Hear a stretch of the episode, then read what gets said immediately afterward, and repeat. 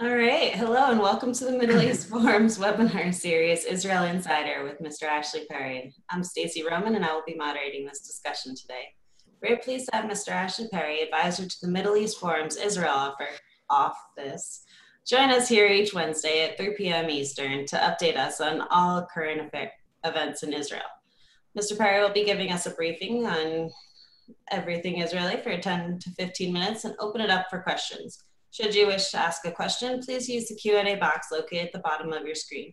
We'll do our best to get to all questions, but we have many participants on this webinar, so I apologize in advance if we do not get to yours today. And now, with no further ado, I'll turn the discussion over to Mr. Ashley Perry.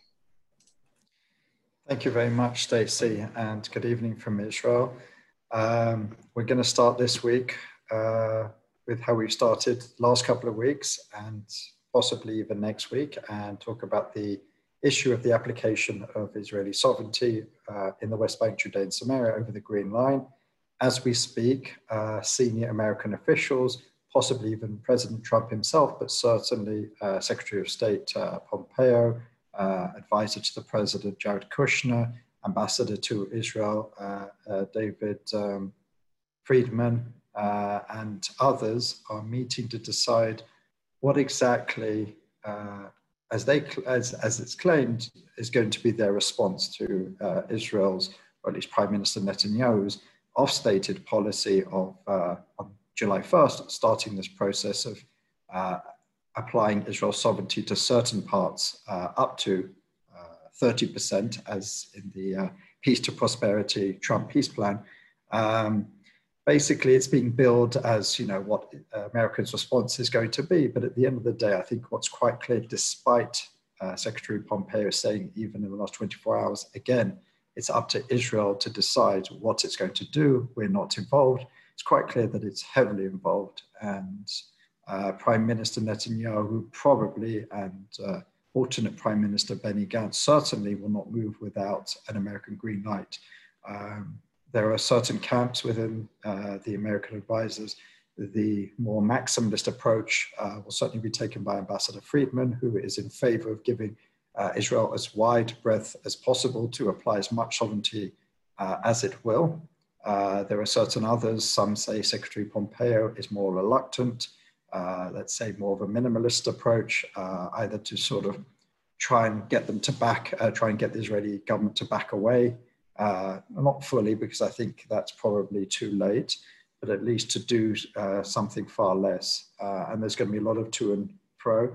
Um, there's a sort of game being played here where the American administration, as often happens, throws it back on the Israeli administration, the Israeli administration throws it back on the Americans, and this is all kind of a game to uh, lay the blame elsewhere. So either way, you get an unhappy audience uh, electorates on both sides are looking to this. Again, in America, it's certainly not the issue. It's certainly not one of the greatest issues of this presidential race, but it's certainly an important uh, uh, issue for certain populations.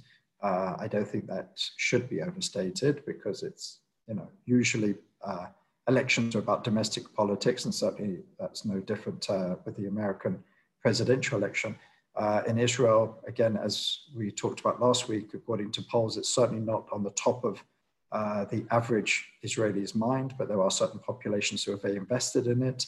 Uh, actually, interestingly, the further right you go on the Israeli map, the more they are against this because they feel that this is a trap.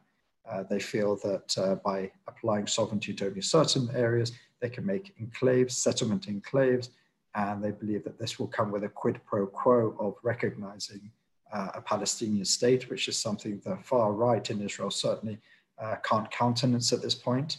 Um, so, sort of, let's say, from the moderate right onwards up to the far right, uh, there are those who certainly welcome this, or at least will not resist it in any way. Um, but I think the uh, it's certainly it's it's a policy which obviously has legs. Uh, Prime Minister Netanyahu has uh, noticeably been quite quiet on it the last few days. Uh, there were a few weeks where he would bring it up in any opportunity. And at this point in time, it's very rare, uh, perhaps because some of the details haven't been worked out. Uh, Foreign Minister uh, Gabi Ashkenazi, who is the number two of Benny Gantz in the Blue and White Party and a significant figure, who is known to be very reluctant about this mood, uh, move. uh, came out very, very recently and said that there'll be no annexation of the Jordan Valley. And that's a very significant comment because the main case on the annexation for the Jordanian Valley, as opposed to other areas within uh, Judea and Samaria, the West Bank, is largely on a security basis. The idea, and this goes back from the left to the right, uh, successive Israeli governments and successive senior officials in the um, security establishment have argued uh, that the Jordan Valley has to be retained by Israel in, in some status um, because it's, it's a bulwark between uh, Israel and the wider Arab world, with Jordan especially seen as a relatively unstable uh, country.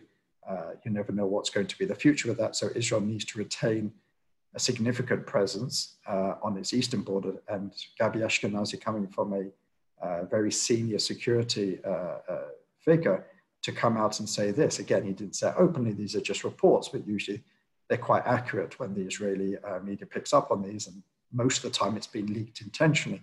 So for him to say that, it's, it's, it's quite significant. Uh, my long-standing position remains that Netanyahu will do something. He will do something symbolic, probably in one, two, or three of the major, uh, what's called the consensus settlement blocks, the Etzion block, the Ariel block, and the Ma'ale Adumim block um, which, which mostly, uh, you know, very close to the green line. So they wouldn't uh, necessarily, at least apart from the Ariel block, wouldn't jut too far out into the West Bank and uh, make a problem for uh, Palestinian uh, contiguity, which is something that many in the international community say would be a death knell to the two states for two people solution.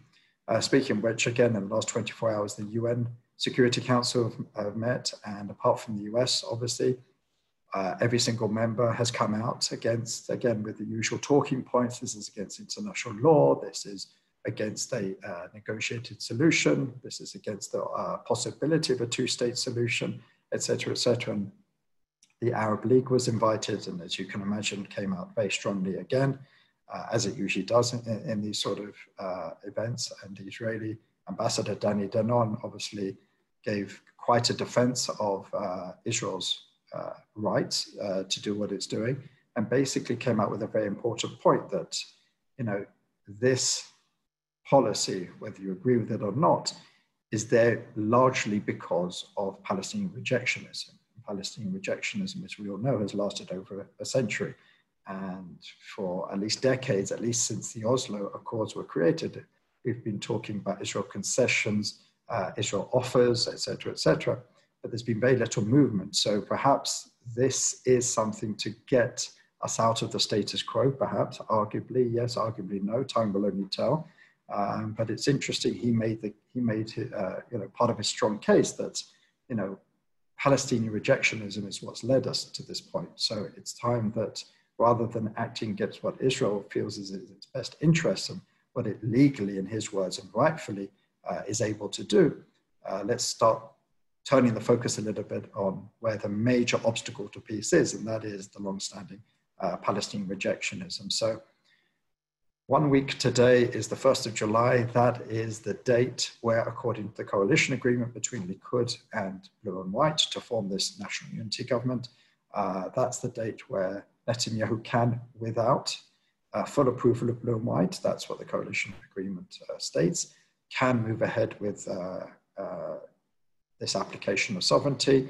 Um, the agreement said that it should be done uh, together, it should be done in consultation, but Netanyahu retains that all important veto uh, where he's allowed to move ahead even if there is resistance in blue and white. He knows, even though he may not bring it to the Knesset, he knows that he'll find support uh, with Yamina, uh, which is the right-wing religious party of Naftali Bennett, and very possibly even uh, Avigdor Lieberman's Beitenu. So the numbers are certainly there for him uh, in Israeli politics, uh, which have, has also uh, seen quite a tumultuous week, just like it did last week, and certainly the relationships between the disparate parties in this government are certainly not getting any better.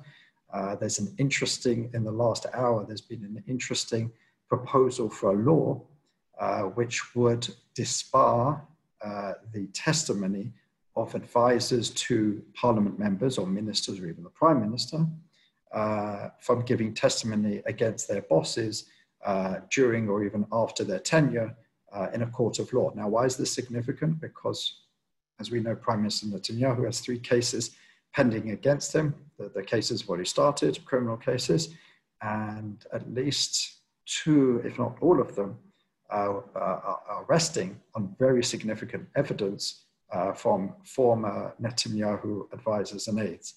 And the law at this point is trying to also uh, be applied retroactively, which would mean some of the most important witnesses in the Netanyahu cases would then be disbarred from giving testimony. As you can imagine, that presents a lot of legal difficulties. It will be certainly challenged. And as we know, the Minister of Justice, uh, Avi Nissenkorn, is from the Blue and White Party. So you can imagine probably not something he's going to allow. And certainly the Attorney General is going to find uh, a lot of difficulties with it. But again, it just shows how far each side is, is pushing each other.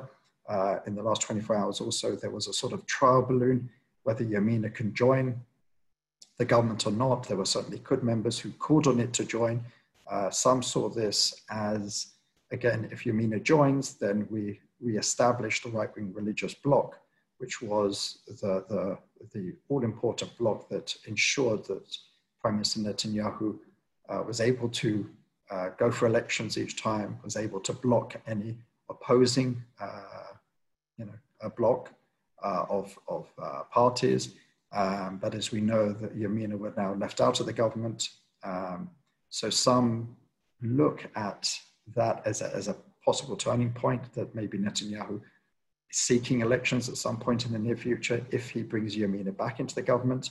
Um, Naftali Bennett was at first uh, a little bit welcoming of it, saying we're ready, we're willing. I'm not even interested in posts. I'm interested in helping, especially against the coronavirus, with the economy. Didn't even mention sovereignty. Um, but then, obviously, at some point, he was either rebuffed from within his own party or from uh, the more senior levels of the Likud, because then he came out with a, a far more uh, uh rejectionist uh, point of view, where says, "I'm not going to come to this bloated."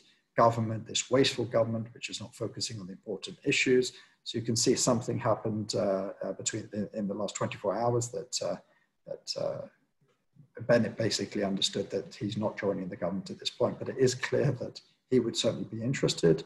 Um, but again, that can be seen as another one of these possible markers to show that Netanyahu wants to get his pieces in place um, for potential uh, elections in the near future. Again, we talked last week about the, the idea of moving from a, two, uh, a two-year budget to a one-year budget, and that could be used as an excuse for Netanyahu to get out of this national unity government before having to hand over to Gantz, because there is a law in Israel that if the budget doesn't pass by, I believe, March or something like that, then automatically we go to elections, regardless of anything else.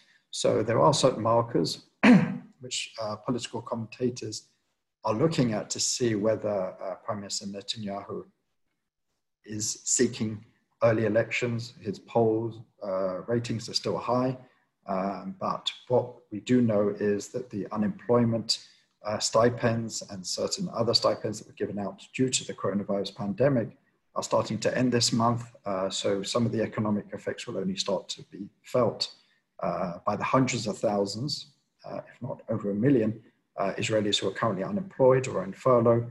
So, as I've suggested before, I think Netanyahu will understand that you know anything can happen in 100 days, uh, calling elections, and I, I, I, think he realizes that this is not the right time. But you never know. There's a lot of animosity, or at least a certain level of uh, un, un, uncertainty between uh, the parties. We see this daily sniping. We see daily actions to try and catch out the other uh, this week, there was certainly a lot of controversy over the, um, the proposal, which was actually accepted in the end, that Netanyahu should get a million shekels in backdated taxes, um, which was considered very controversial, was something that he could hope to slip in uh, to uh, the finance committee in the Knesset, which basically discussed the budget for this office, uh, this brand new office of alternate prime minister and all the conditions, economic and otherwise, that will be given. And suddenly, at the last minute, some of the journalists noticed there was a, there was a line about uh, providing uh, Netanyahu with back taxes, uh, some things which he never requested in the last 10 years, and it actually even went back to uh, 2009 when he first became prime minister. So you can imagine that whatever the uh, the rights and wrongs of it, you can imagine the optics of during a significantly uh, difficult economic time for a prime minister to ask a million uh, shekels from the Israeli public purse to fund uh, his expenses, whether it's at his home in Caesarea or whether it's part of it is because he's taxed on an expensive car because he's been told to have an expensive car, an armored vehicle, and he's now asking uh, to only be taxed at a normal minister's level car. It's a bit of a complicated issue, and that he could try to explain it away and say, well, you know, it's, he's forced, uh, this car is forced on him, and, you know, every other prime minister had it, and they actually interviewed every former prime minister who's still alive, and they said that that's not true. Anyway, so it was, it was a bit of a difficult uh, uh explanation there, but it just shows the sort of back and forth and the sniping between the two uh, major parties in this coalition, and it's certainly not an easy marriage, and it could unravel. Uh, certainly, one misstep could could see it unravel, but at the moment, I think it's still at the highest levels between Gantz and Netanyahu in uh, the best interests of both of them to maintain it uh, for now. Uh, with that, I'm happy to answer any questions. All right, thank you so much. Uh, so the first question is, in is, the Associated Press says the most of the world is opposed to Israel extending sovereignty. The Arabs threaten violence. The UN insists that it violates international law. Uh, how does Israel plan on countering this torrent of opposition and hostility? I think it's I, I, think it's not unexpected. It's been a long-standing position by the vast majority of nations that Israel's mere presence over the Green Line in the West Bank, Judea, and Samaria is already a violation of uh, international law. But it's been accepted that for now, until there's final status negotiations, and certainly since the Oslo Accords, that Israel's presence is tolerated. But what it's going to do uh, by applying sovereignty is seen by most of the world, I would say, much of the world, uh, as, as something else, as, as, as creating facts on the ground, as taking unilateral steps, as being something very much out of sync with the, the spirit of the Oslo Accords and the concept of a two state solution. Um, so I think that that's probably uh, where it is. Uh, the, the Cypriot Prime Minister uh, and the Israeli Prime Minister had a discussion uh, this week. Uh, he was supposed to come in, but because of the rise in coronavirus, cases in Israel, he, he cancelled it. But something that was very interesting that, that uh, supposedly or reportedly Prime Minister Netanyahu is trying to use some of his better relations in relationships in Europe, especially with the Greeks, with the Hungarians, with the Cypriots, to try and at least block some of the more severe steps that some of the more extreme nations like Ireland, like Spain, who are more hostile to Israel, uh, are certainly going to be pushing for. So there, there's this sort of again, not really a game, but there's this diplomatic sort of stance where you know Israel will try and water down any response by the international community as much as possible through some of its major friends in the different uh, arenas. But I, I, don't think there's there's too much surprise at the highest levels of Israel uh, to the opposition. Uh, the question is not necessarily before, because at, at this point it's all about trying to pressure Israel. It's what will the actual real concrete steps uh, that could be taken after, because there is certainly a sense that while there will be condemnation, there will be harshly worded communiques, the, the truth will be seen in what really happens to these relationships after. Is there going to be a, a you know, a tearing up of any agreements? Is there going to be a lowering of normalization with, uh, with, with, with some in the Arab world, et cetera, et cetera? So that's where a lot of, uh, that, that's far more important. And there is a feeling that the that there won't be as a robust uh, response as some would like. Um, and you know, at the moment, it's all about pressure rather than uh, really, you know, uh, dampening relations. Okay, thank you so much. Would you actually be able to expand upon how this um, extension of sovereignty could damage any relations with budding relationships with other Arab countries? Well, that, that's certainly what uh, some are trying to uh, uh state. You know, we had uh, the UAE ambassador who wrote an unprecedented Hebrew language op-ed, uh, it was a week ago now, maybe a little bit longer, uh, where basically the title was uh, annexation or normalization. If you annex, apply the sovereignty, then the normalization stops uh, or even reverses. But then you had a few days later, you had the foreign minister of the UAE in a conversation uh, with the uh, AJC, the American Jewish Committee, where he basically said we can have disagreements, including about sovereignty, and our relationships can still grow because there's so much uh, we still need to do together, whether it's a fight against coronavirus, whether it's high tech cooperation. He didn't mention it, but probably the most vital point uh, of shared interest between Israel and the Arab world is, is the combating the, the rise of Iran, especially as a potential uh, nuclear uh, power. Um, so my, my feeling is that these things don't change. You know, the, the normalization was not because they were suddenly Zionists, because they suddenly became lovers of Israel, but because of shared interests. Because, and these shared interests, whether they're Iran or, or combating the rise of extremist groups like ISIS, remain. Uh, and at the end of the day, these leaders don't really care about the Palestinian issue. They haven't cared for, for quite a while. It used to be something which would engage the Arab street Whereas that's not so true anymore. So I think they even realize that it's not something which will bring out hundreds of or tens of thousands or hundreds of thousands uh, into the streets of the capitals of the uh, Sunni uh, Arab uh, uh, countries. So I think that there's certainly a lot of room uh, for maneuver from them. Of course, we will see the condemnation, we will see the uh, communiques, we will see the attempts at resolutions at the UN or at the Arab League, Organization of Islamic Countries, etc., etc., they will certainly uh, not be happy about it and they will come out. But my feeling is that the, the interest will overcome uh, any of that.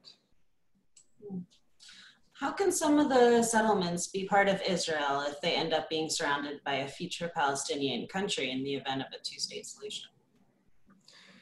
Well, that's that's that's uh, what they're trying to figure out at the moment. Uh, that's what the American, as I said, the American administration are sitting down, probably with maps uh, that they themselves created in the Peace to Prosperity, uh, uh, you know, uh, peace plan, maps that Israel has looked at. There, you know, there, has been possibly some minor changes, but certainly not major changes, and that's something that the there's, there's two sort of competing narratives amongst the settlement leadership. There are those who want to accept the plan and say, you know what, if, if we're going to be able to apply sovereignty, let's do it and worry about everything else later. And then there's, I would say, the majority uh, of leaders, although they don't necessarily represent the majority population on the ground, uh, have taken a more maximalist approach and said, uh, if this means recognition of Palestinian state, we're against. If this means enclave Israeli communities, uh, surrounded by Palestinian Authority territories, then that's also a problem for us as well. Um, so, so there's certainly been those two competing narratives. Um, as I said, I think at this point, it'll be relatively easy to draw lines uh, that would include some of the major blocks, whether it's the Etzion block, whether it's the Ma'ale Adumim block, because we're talking about uh, communities a few kilometers from the Green Line, uh, which are already, you know, pretty much uh, uh, uh, next to sovereign Israel territory, so it'd be much easier to do so. It wouldn't, you know, you wouldn't need to draw these complicated lines around major Arab uh, uh, Palestinian populations. Um, so I think the more fiddly and the more difficult uh, maps, if they're drawn, that will come much, much later. That's my personal feeling on it. Thank you. How important is Qatar's threat to stop funding Hamas?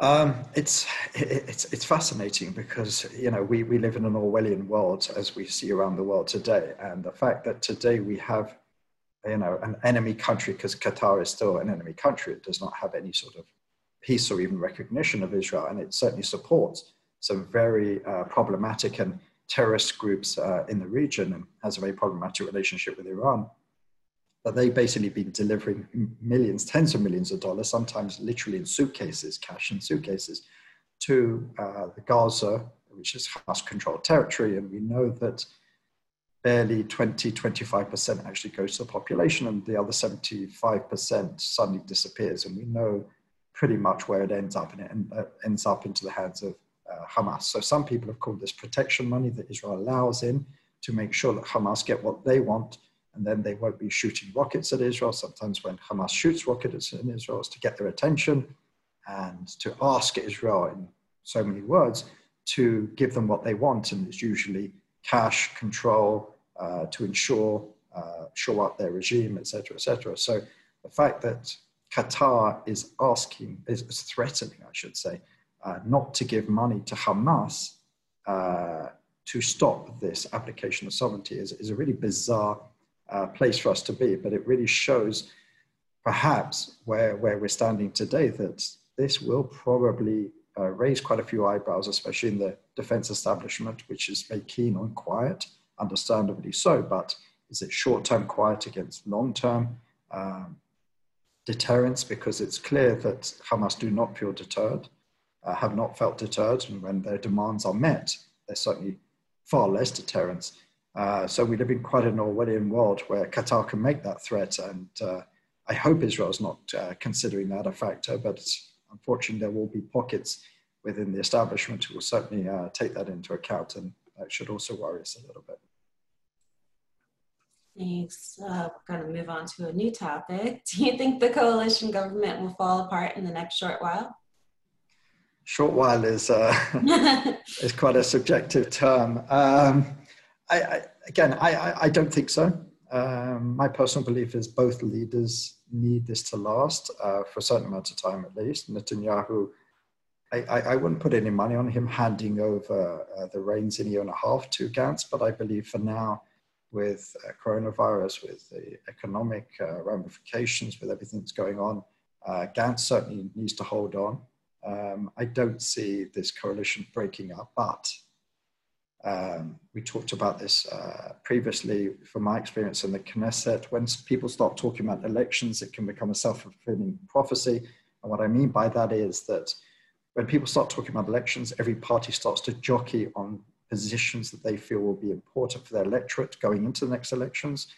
And if they feel that there's movement towards elections, so then they start threatening to pull out of the government or threatening maximalist positions so they can show why their voter base should then stick with them in the next election. So sometimes we've gone to elections just because of this, you know, just really because everyone believes that there's elections in air, so in the air, so everyone really starts taking maximalist positions and starts speaking to their base ahead of this elections. So that's, you know, I've seen that in the past, and that's certainly possible. But I think at the top levels, uh, despite the disagreements, I, I, I don't think that there's an interest in breaking this up quite yet. Thank you. And the last question for the evening for you, afternoon for us. Um, what measures is the government taking to control the spread of COVID 19 now that it's spiking upwards again? Um, well, the messages have been a, a, a little bit messy uh, of late, whether we're going to go into some sort of lockdown. The threat, I think, needs to remain, but I don't think it's really uh, a strong threat because I think most people know that economically, not just Israel, most countries wouldn't be able to cope with another large, large scale lockdown. So, uh, the Minister of Health, Yuli Edelstein, uh, his new Director General, uh, have both said that we're not interested in lockdown we don't think it's necessary. What they have started to do in the last couple of days is have regional lockdowns of either towns, cities, or neighborhoods within cities where there's been a very strong rise in coronavirus cases.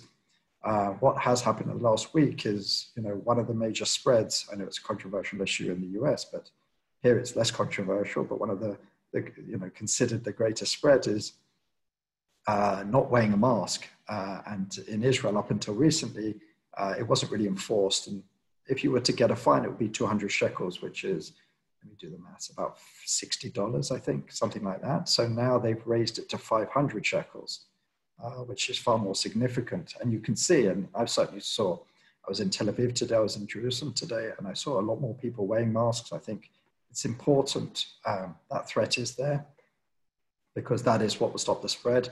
Um, but a lot of the spread is in schools amongst younger populations.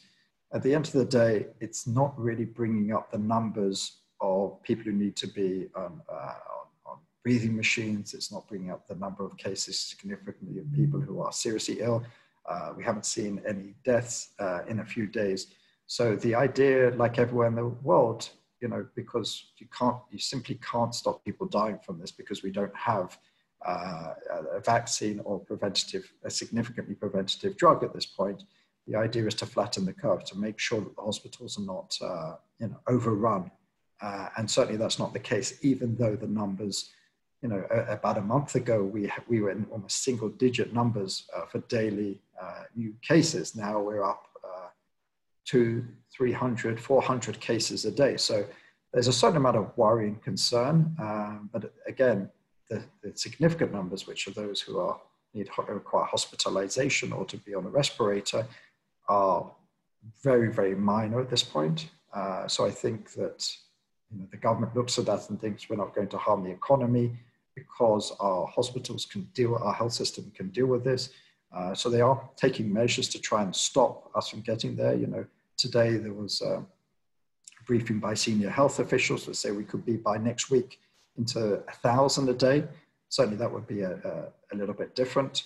Um, but a lot of this is just, I think, intelligently so, to try and instill some sort of fear uh, into the population to try and stick to the requirements, which are, you know, in Israel, I think it was uh, uh, Netanyahu has a very nice acronym for washing hands, uh, uh, social distancing, and wearing masks. If we do those three things, that numbers should go down, especially as schools have started to, uh, to break up at this point. The older grades have already finished, and that was, you know, schools are one of the main sources of this new the spread during this new wave. So as soon as schools are more significantly broken up, I'm sure that will have some effect on the numbers. Um, but uh, you know, nothing else really has been repealed at this point. Israeli society pretty much is open. The, the buses are open. The, the trains were open this week. Um, so you know, the numbers are worrying, but uh, they're not taking significant steps at this point. Thank you. We have unfortunately come to the end of our webinar today. We have so many questions coming in, so tune in next week to ask those. Um, thank you again, Mr. Perry, for joining us and taking the time to update us this week. And on Friday, we will be having a webinar at 1 p.m. Eastern with Wolfgang G. Schwanitz discussing Grand Mufti al-Husseini's influence abiding impact. Thank you all again for joining us, and I hope you have a wonderful day.